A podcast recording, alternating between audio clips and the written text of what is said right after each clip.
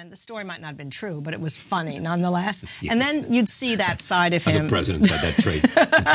yeah, there's something about it. I remember he told me about his great great grandfather dying at the Battle of the Alamo, yeah. and I said, "Oh, that's amazing." And, he, and then the next day, I found out he didn't die there. He just wished he had died there. I wished I'd had such a. So you never knew what was true or not. But yeah. except for those moments when he'd get excited, or when he was talking about the past, and we'd walk from his ranch to the little birth house where he was born, and he would be waiting there for people to come. He wanted more people to come to his birth house and the LBJ library. Then we're going to the Kennedy Library.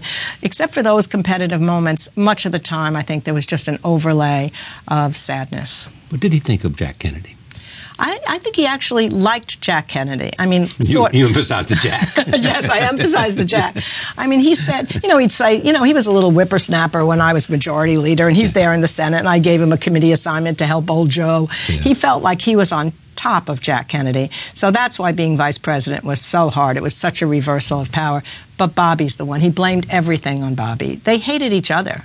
Why did they hate each other? I don't know. You know, I think part of it. I've talked to my husband, who was very close to Bobby Kennedy, right. and I think Bobby's anger toward toward Lyndon came in part because once Lyndon got really successful as president, he thought he was eclipsing Jack Kennedy's legacy.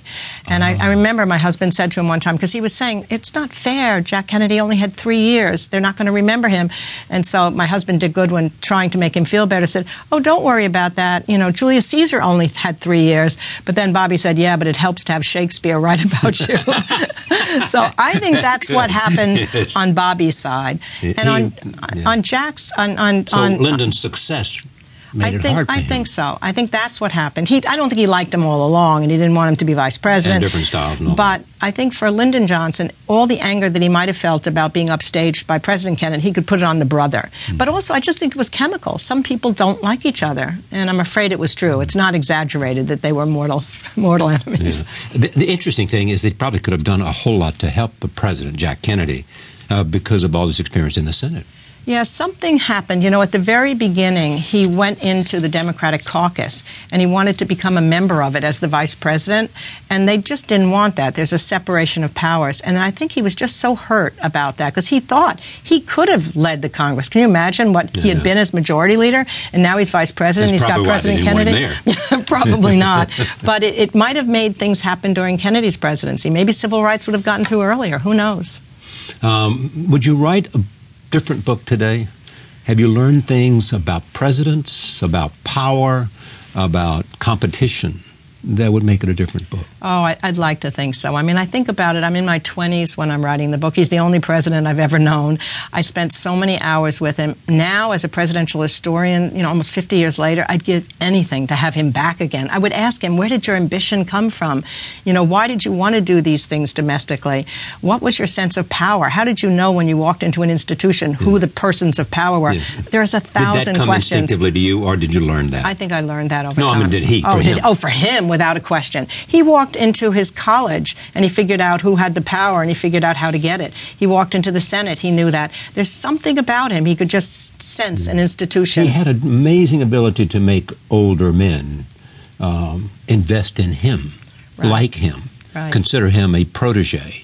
And, and, and these were powerful men in the Senate who could make it easy for him. Like Richard Russell was a bachelor and he knew Russell was lonely on Sunday mornings, so instead of having breakfast with his family, he'd go over and read the newspapers with Richard Russell. And he wanted to be with him. It's not just that it was calculating.